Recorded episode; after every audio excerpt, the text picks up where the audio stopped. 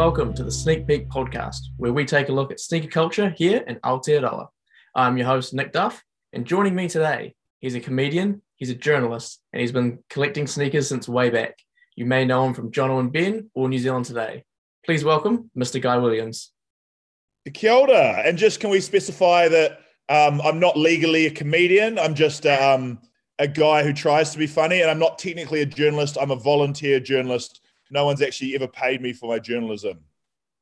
All right, glad we got those quick disclaimers so we don't have any lawsuits coming up. Yeah, absolutely. I don't want. There's a lot of people out there coming for my ass saying, "Guy, you're you're, you're telling people you're a comedian, but we come to your shows and they're never funny and there's no jokes." And I go, "Well, not one place. Check my posters. Check all my propaganda. Not on any of my advertisements do I ever claim to be a comedian, and you will never be able to sue me, Dad." so if you're not a comedian, then what are you? Why do people come to your shows? I'm just like a mediocre white man who has too much self confidence, to be honest. Um, people in small town New Zealand are excited by people who have been on TV before. And I um, don't know if you know this, but I actually won a round of Family Feud um, New Zealand. Um, uh, so I'm, I'm, I'm a pretty big, I'm a pretty big, pretty big deal. Damn, I should have put that in the intro. Yeah, man.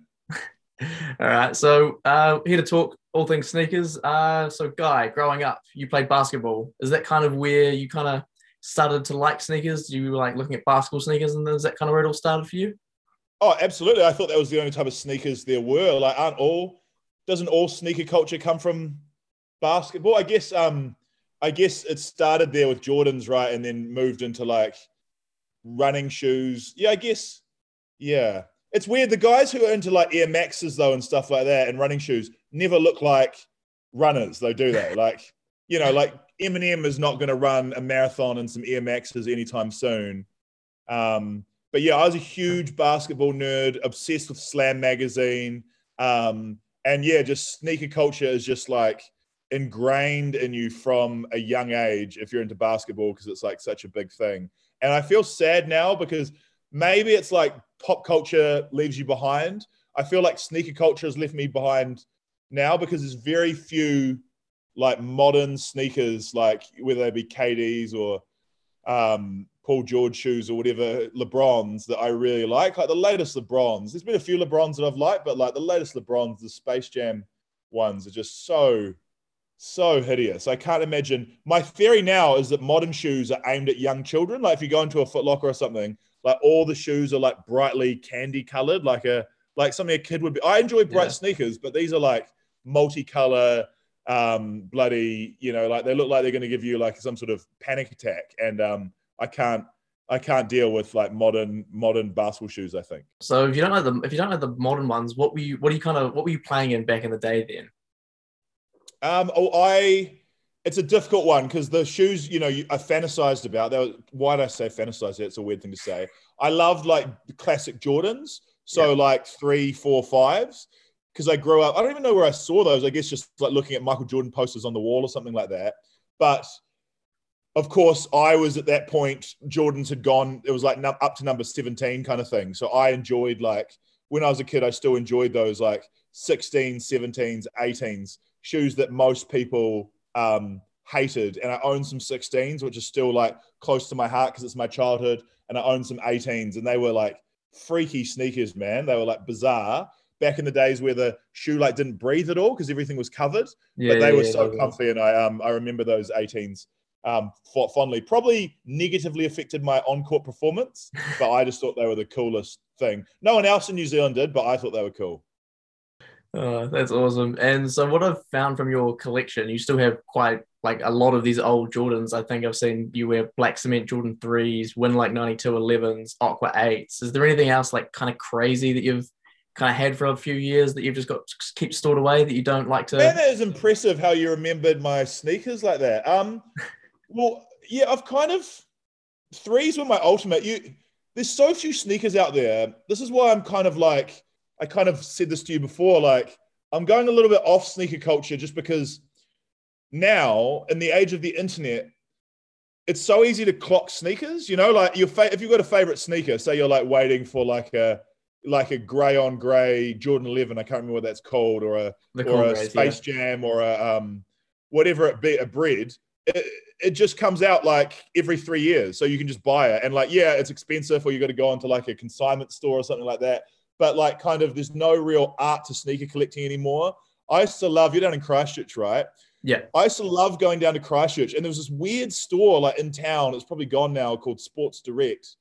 And you'd go into the store and they'd somehow have like Adidas Kobe 2, you know, like the slipper shoe. Yeah, yeah, yeah. There. They'd have Iversons. There'd be such a range, and it would be like a, a kid in a candy store just discovering all these things. Whereas now, if your dream is to own some black and blue um, Jordan ones, you can buy those instantly in any size as you wish, or you can just wait until they'll get released again and camp outside a store. You know, like it's like kind of the magic of sneaker collecting. I think has gone a little bit. Gone are the days we can go down to like front runner or Stirling Sports and Nelson and just stumble into some Jordan fives because everyone thought they were dated, you know?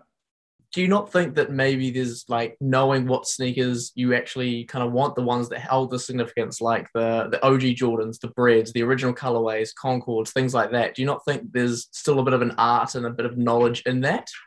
No, not at all. You just go onto eBay or um, what's the name of the site he's gone to? What, what's the name of like the big sneaker, one of those big stores in America, and they just have every shoe. Uh, StockX. Like the only yeah, StockX. The only thing that's holding you back really is just money. Like you can't like I want some Back to the Future shoes, but they're like fifty thousand dollars, so I can't afford those.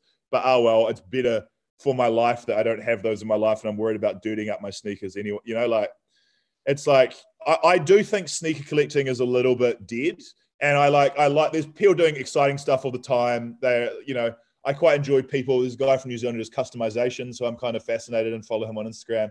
But like generally, like there's no real kind of excitement or thrill to it anymore. And I mean, this is a good thing and a bad thing. It's great because you can wear the sneakers you want, but it's bad because um, just basically money determines how good you are at sneaker collecting. I guess it always did. I don't know what halcyon days I'm referring to, but um, yeah. That's yeah, that's interesting because you I still think there's like a little bit of an art of knowing kind of what to look for more than that, I guess. We'll say if you're looking for someone like myself, I've been in sneaker culture for the last five years or so because I'm young. I just wasn't around, you know, the early 2000s, the 90s. But like going yeah. back and trying to get those sneakers, like a bunch of like pair of dunks from 2002 or something, or like a 1988 Air Force one or just something like that. It was like knowing those sneakers and trying to go back and where to find those because older sneakers are still quite hard to find on those sites.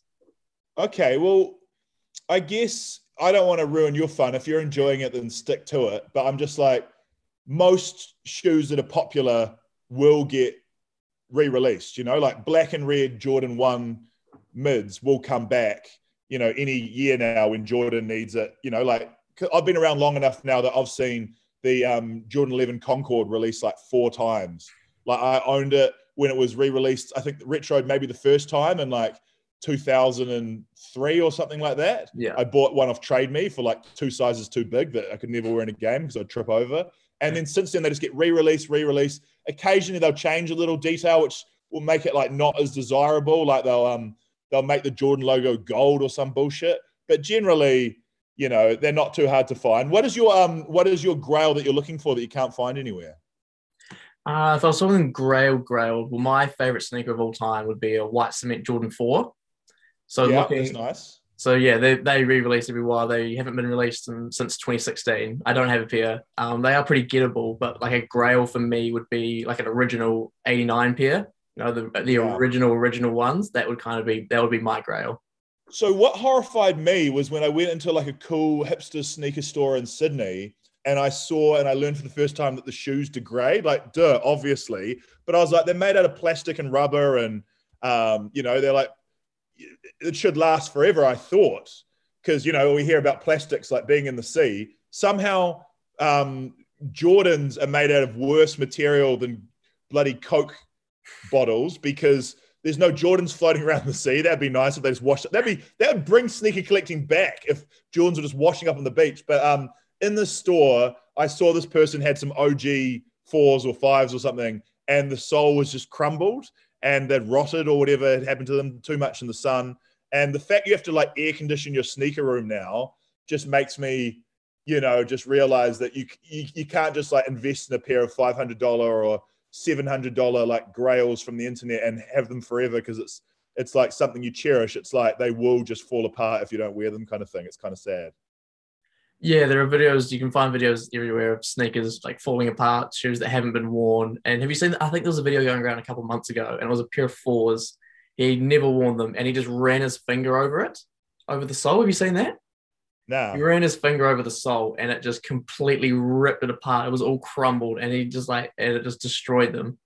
So it's yeah, fun fact actually. If you wear your sneakers more, they're less likely to do that. So we're gonna let uh, Guy, take a quick break now. And uh, this next segment coming up is called Keeping It Local, where each week I speak to a local sneaker store around New Zealand. This week we're in the deep south of Dunedin at Pavement. Check it out. Pavement Skate Store opened in 2009 and was originally named Quest up until a rebrand in 2017.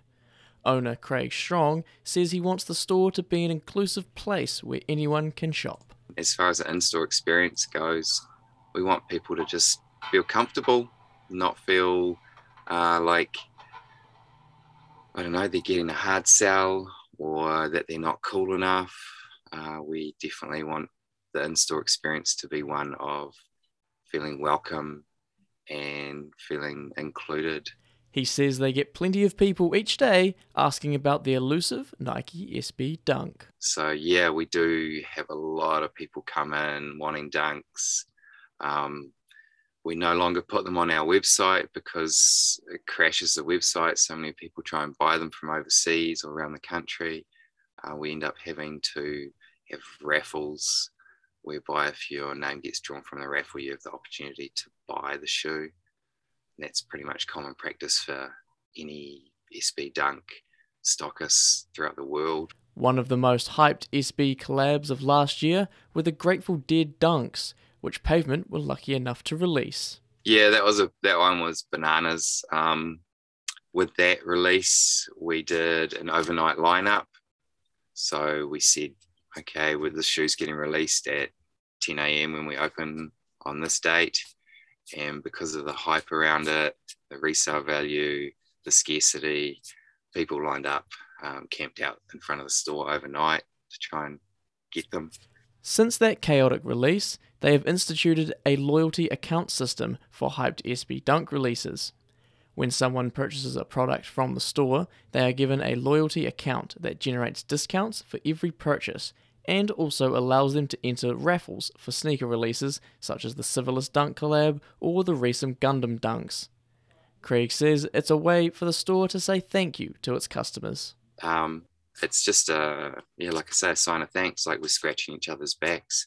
If we don't do it that way, then we have perhaps hundreds of people coming in who have no association with the store, um, who may never have even been here before, um, who aren't part of what we're doing.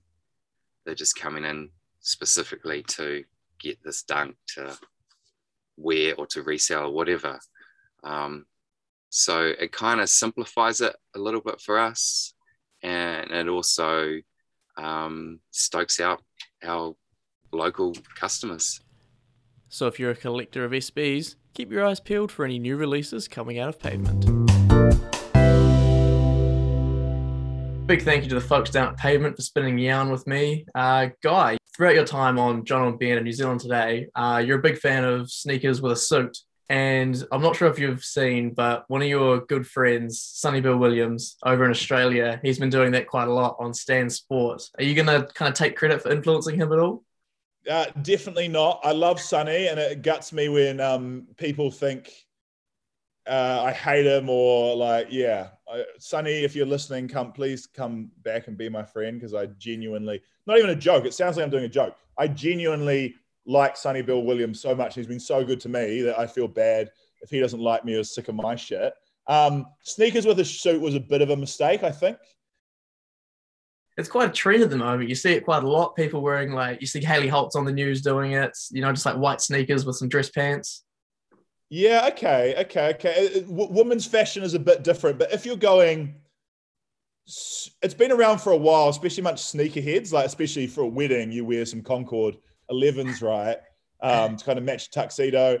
And like if it's sneaker culture is such a big thing, but now that I'm not so into sneaker culture, I think now I would like to wear. I wear sneakers in um, uh, on New Zealand today because it's comfortable. I have to walk for like 12 hours a day, so um, uh, I just couldn't wear dress shoes because I'm still not at that level. But like, if I had a proper job um, where I didn't have to walk as much, I would um, I would probably try and wear like some nice.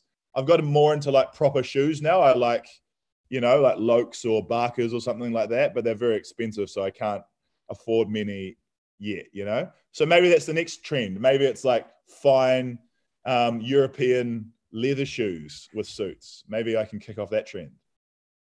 Yeah, just really suited out, but a Barney Stinson there.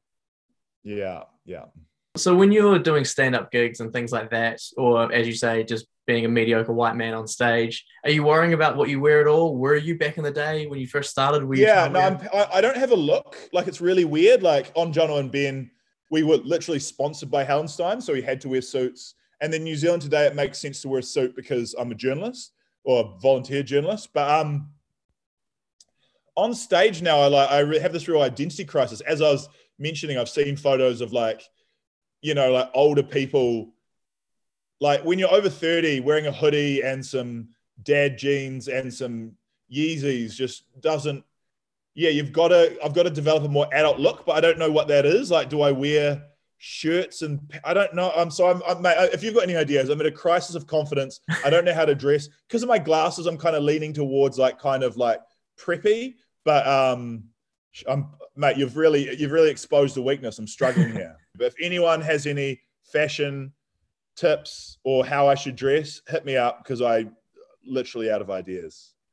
Uh, and just one of the last few questions, just um, in your opinion, what is the greatest sneaker of all time, irrespective of price, hype, anything? Just your favorite sneaker ever existed.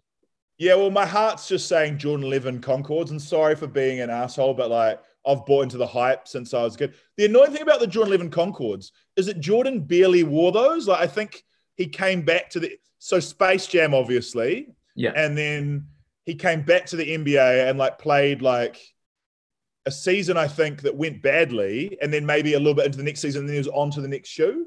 So there's kind of not the same history behind them. So I've always loved the Jordan 11 Concord like a basic person, and also the classic colorways of the Jordan 3 and I think the Jordan 3, like the Concord, you can't wear with much. Like it really is an on court shoe, or you're super styly, or you're trying to match it with a tuxedo at your wedding because you're, you're an idiot. But um, sorry to all the sneaker fans out there who have definitely done that.